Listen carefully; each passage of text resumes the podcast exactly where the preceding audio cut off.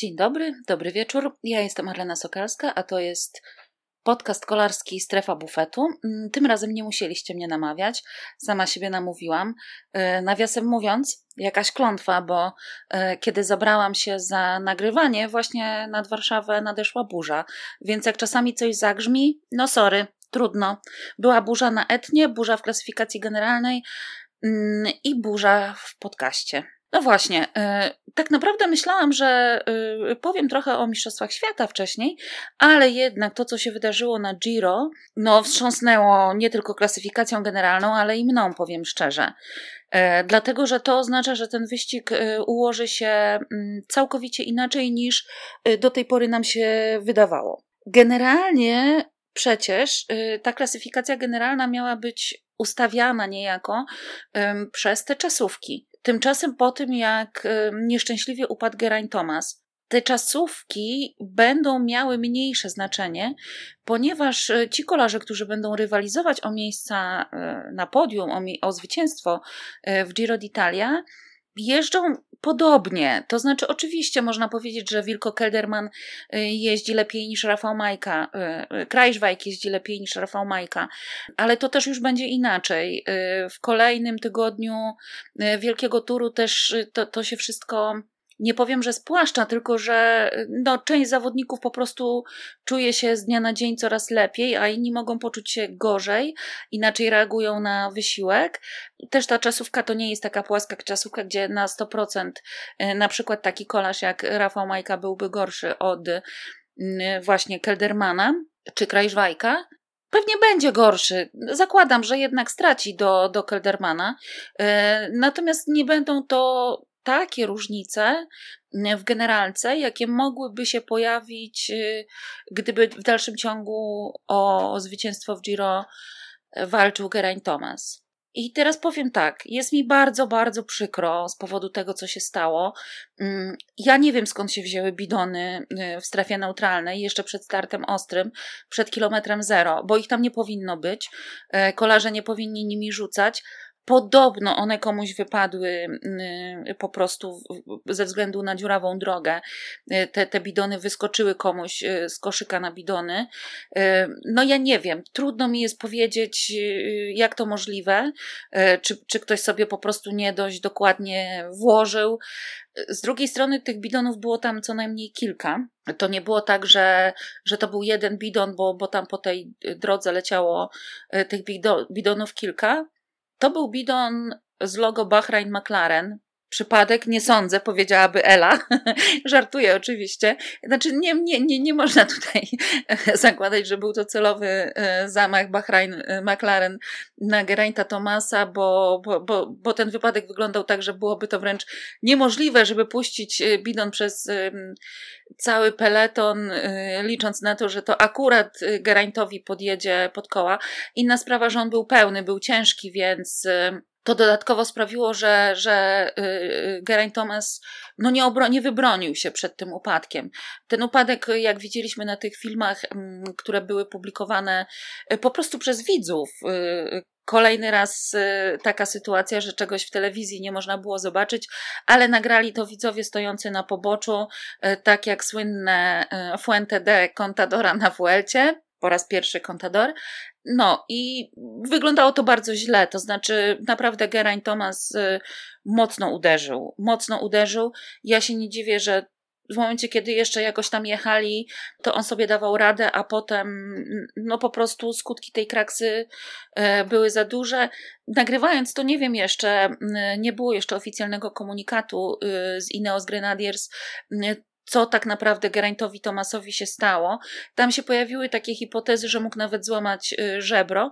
Mówił o tym Bradley Wiggins w w tym alercie takim eurosportowym, gdzie on się pojawia jako ekspert y, i inni, inni się na ten temat y, wypowiadali, że, że być może to ten rodzaj kontuzji.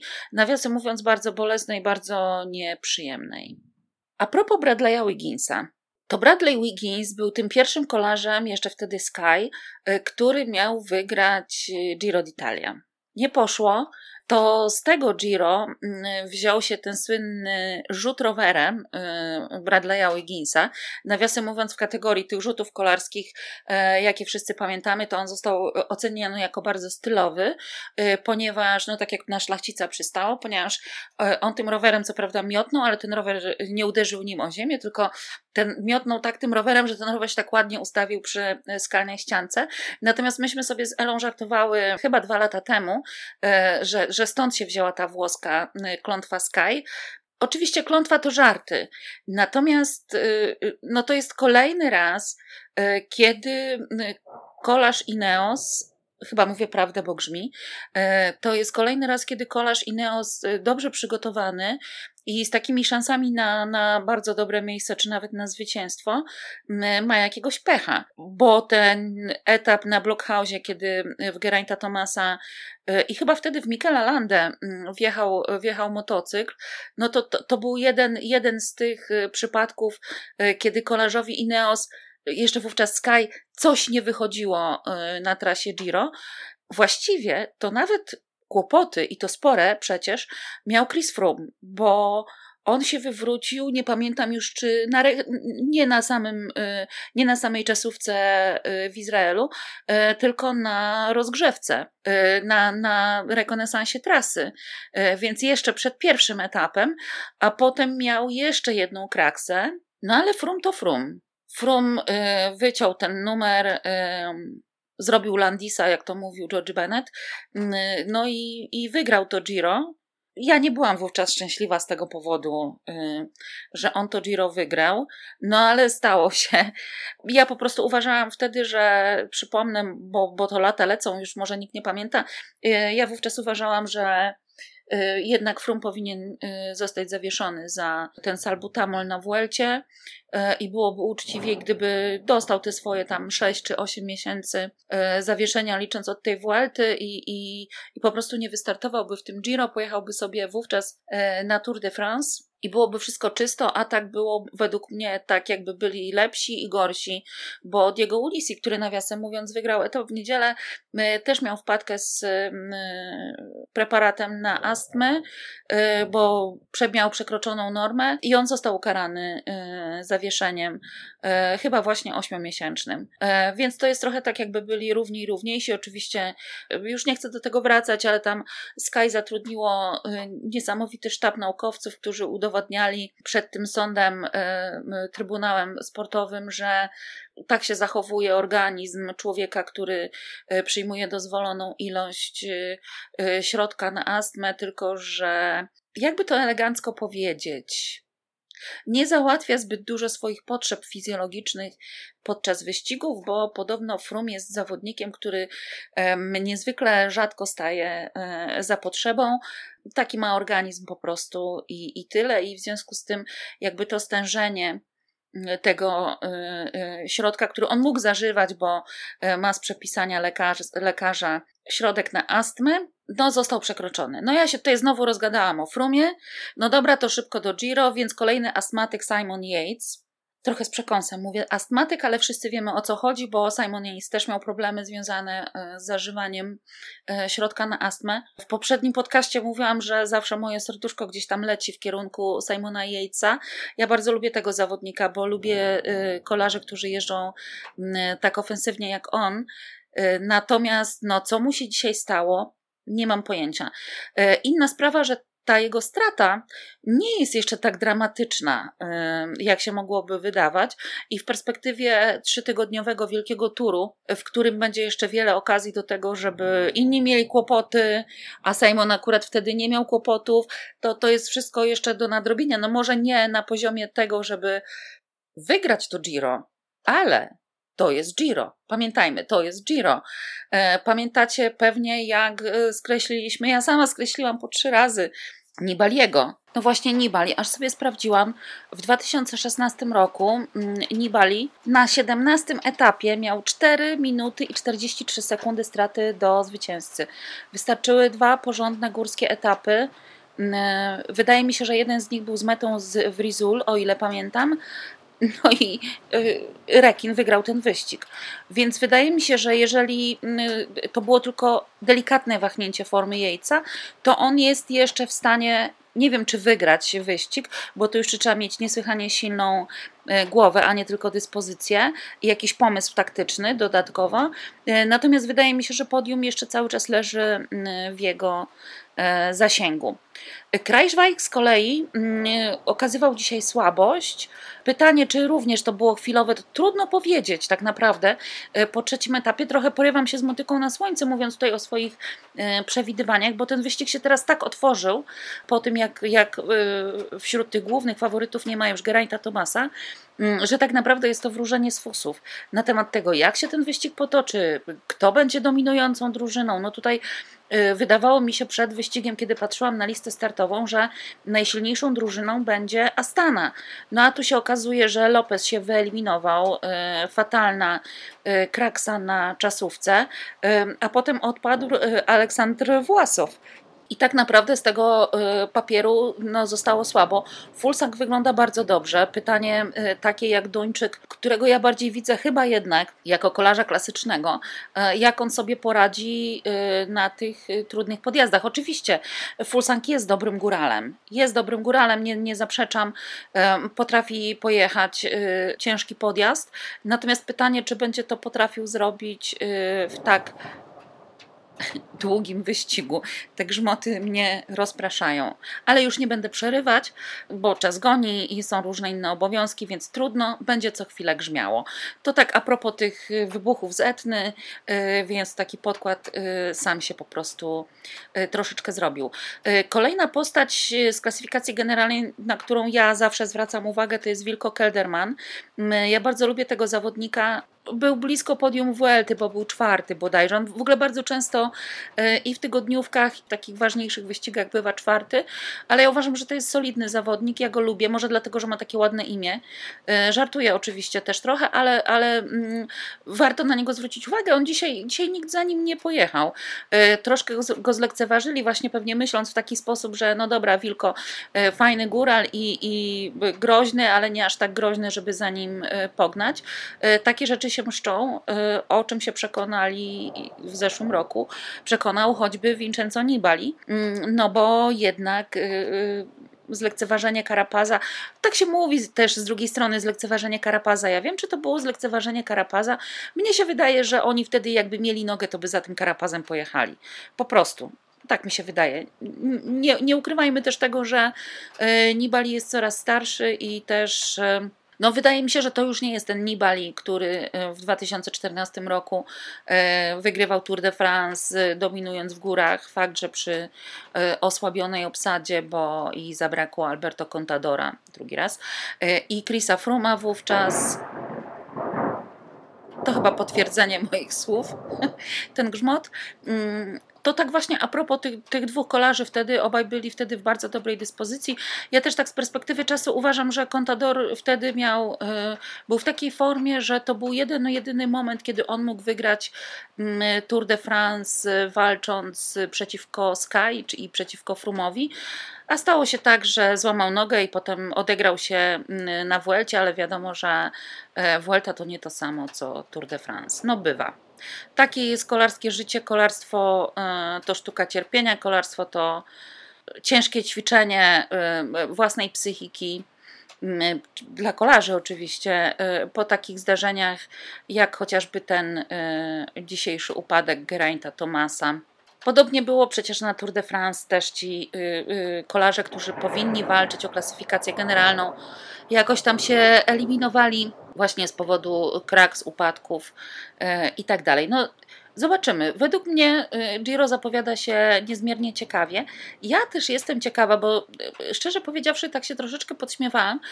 Y, sprawdzałam tę listę takich najmłodszych zawodników, którzy dobrze rokują, rokują w górach i się zastanawiałam, no jak tutaj Pogaczar wygrał Tour de France, to kto z młodziaków wygra, wygra Giro. I nawet tak myślałam cichutko o o Tobiasie Fosie, ale dzisiaj go nie było z najlepszymi. Widocznie Jumbo Visma nie chciała grać y, tą kartą y, i pewnie mu tam wyznaczyła inne zadania, albo po prostu nie dał rady, bo tak też czasami bywa.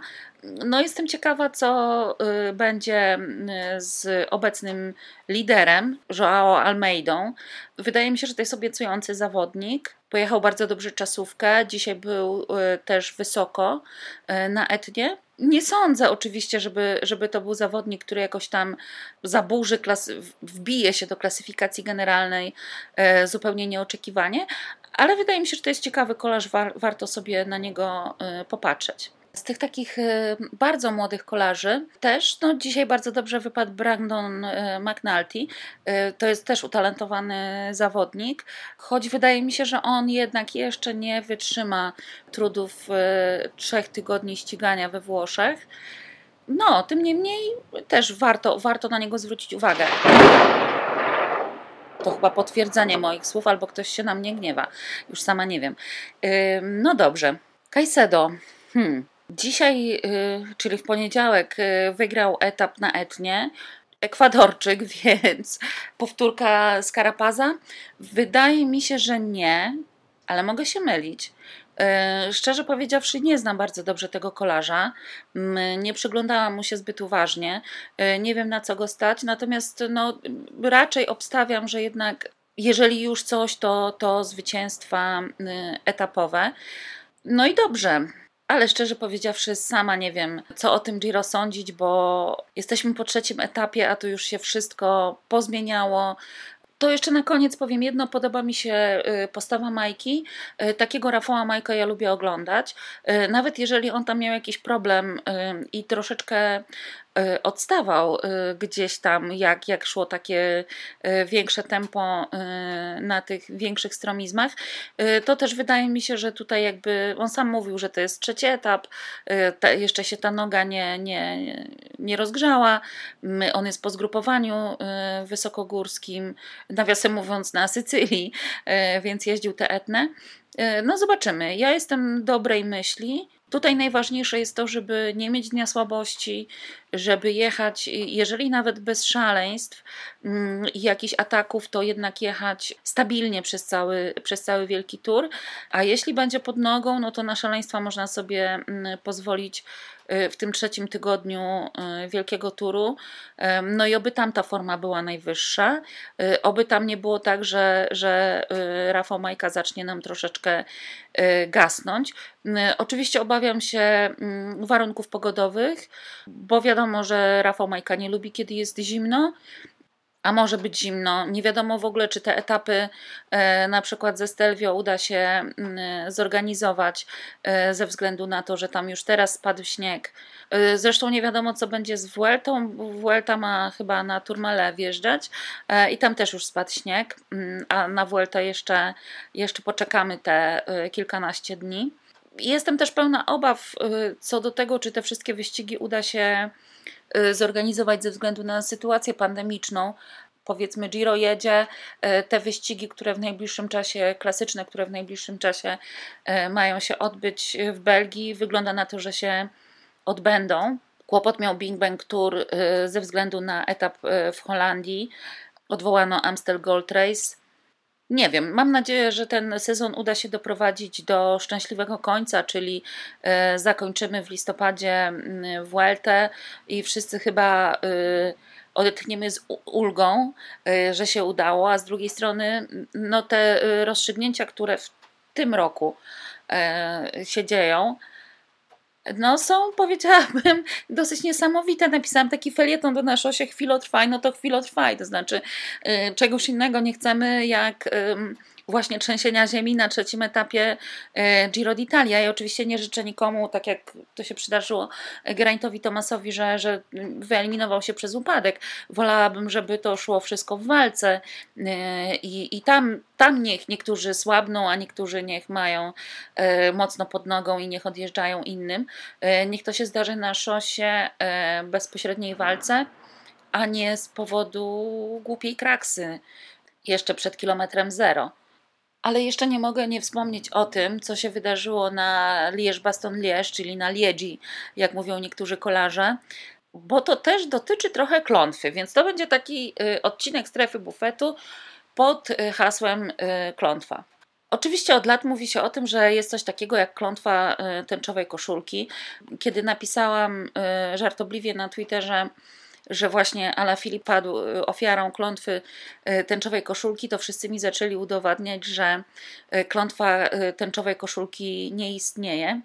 Oczywiście, że nie istnieje klątwa tęczowej koszulki, bo klątwy w ogóle nie istnieją, niezależnie od tego, czy jest to włoska klątwa Ineos i czy jest to klątwa y, tęczowej koszulki. Mm, natomiast Owszem, Peter Sagan, zwłaszcza jak był drugi raz mistrzem świata, jak był trzecim, to już w ogóle, to wygrywał. I jakby jego się ta klątwa kompletnie nie, nie imała, ale jak się trzeci rok z rzędu y, zdobywa złoty medal na Mistrzostwach Świata, to też można y, inaczej do tego podchodzić i, i z pewnością Sagan y, do tego inaczej podchodził. Natomiast ja uważam, że ta klątwa tęczowej koszulki to jest taki zespół stresu zespół stresu związanego właśnie no, z tym jednym z najważniejszych zwycięstw w kolarstwie. E, niektórzy pytają, co bardziej e, cenię, czy e, zwycięstwo w Tour de France, czy Mistrzostwo Świata. To jest dla mnie zupełnie nieporównywalne. Czy bardziej cenię monumenty, czy złoto na Mistrzostwach Świata. To też jest chyba bardziej nieporównywalne, ale jednak minimalnie wyżej postawiłabym wyścig o Mistrzostwo Świata, bo on jest zazwyczaj trudniejszy. Nawet jeżeli patrzymy na trasy Mistrzostw świata. One oczywiście bywają też różne, bywają bardziej płaskie, bywają bardziej e, pofałdowane. Ta trasa w Imoli by była przepiękna, jednak dosyć, dosyć wymagająca, ale tutaj jakby ten odrobinę e, stopień trudności w wyścigu Mistrzostw Świata podnosi się w związku z tym, że nie jeżdżą teamy, które znają się dobrze, pracują na siebie e, na co dzień, tylko jeżdżą jednak reprezentacje krajowe, które są czasami mniej zżyte, mniej ogarnięte, jeśli chodzi o taktykę. Też są tam różne interesy, które bardziej wypływają, bo jednak y, w teamie kolarskim to trochę kolarze są w pracy, a y, w reprezentacji y, narodowej to też są oczywiście w pracy, ale to jest jednak trochę coś innego. Więc wydaje mi się, że tutaj częściej dochodzą do, do głosu mm, właśnie takie animozje między nimi. No pamiętam taki wyścig, to wtedy chyba jak wygrał Rui Costa, kiedy Valverde z Puri Julito Rodriguezem na podium gdyby mogli, to zabiliby się wzrokiem wzajemnie. Jeden zdobył srebrny medal, a drugi brązowy, no i prawie, że gotowi byli sobie skoczyć do gardła. Zresztą e, było wiele reprezentacji, które przez lata jeździły bardzo idiotycznie taktycznie, opowiem w ten sposób nie trzymali się ci kolarze razem i nie pracowali na tego jednego lidera, na jednego zawodnika. To często było, e, e, miało miejsce w belgijskich drużynach, gdzie takich zawodników klasycznych było po prostu od metra e, i ciut ciut. Natomiast no tutaj reprezentacja Francji pracowała na Ala Filipa moim zdaniem bardzo dobrze, znakomicie. I jakby wszystko się dla Juliana Ala Filipa ułożyło tak jak trzeba. Od, zupełnie odwrotnie niż w Lierz-Baston-Lierz. Dlaczego tak się podśmiewam trochę z tej klątwy? No, bo jednak mam wrażenie, że tego wyluzowanego lulu y, jednak zżarły nerwy na, tym, na tej liedzi. Od samego początku wyścigu wszystko było nie tak.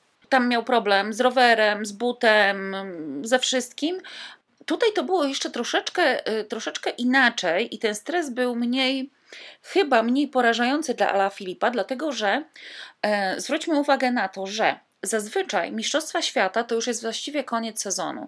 I taki kolarz może co najwyżej y, pojechać sobie jeszcze na Lombardię. No i w zasadzie tyle. No, koniec.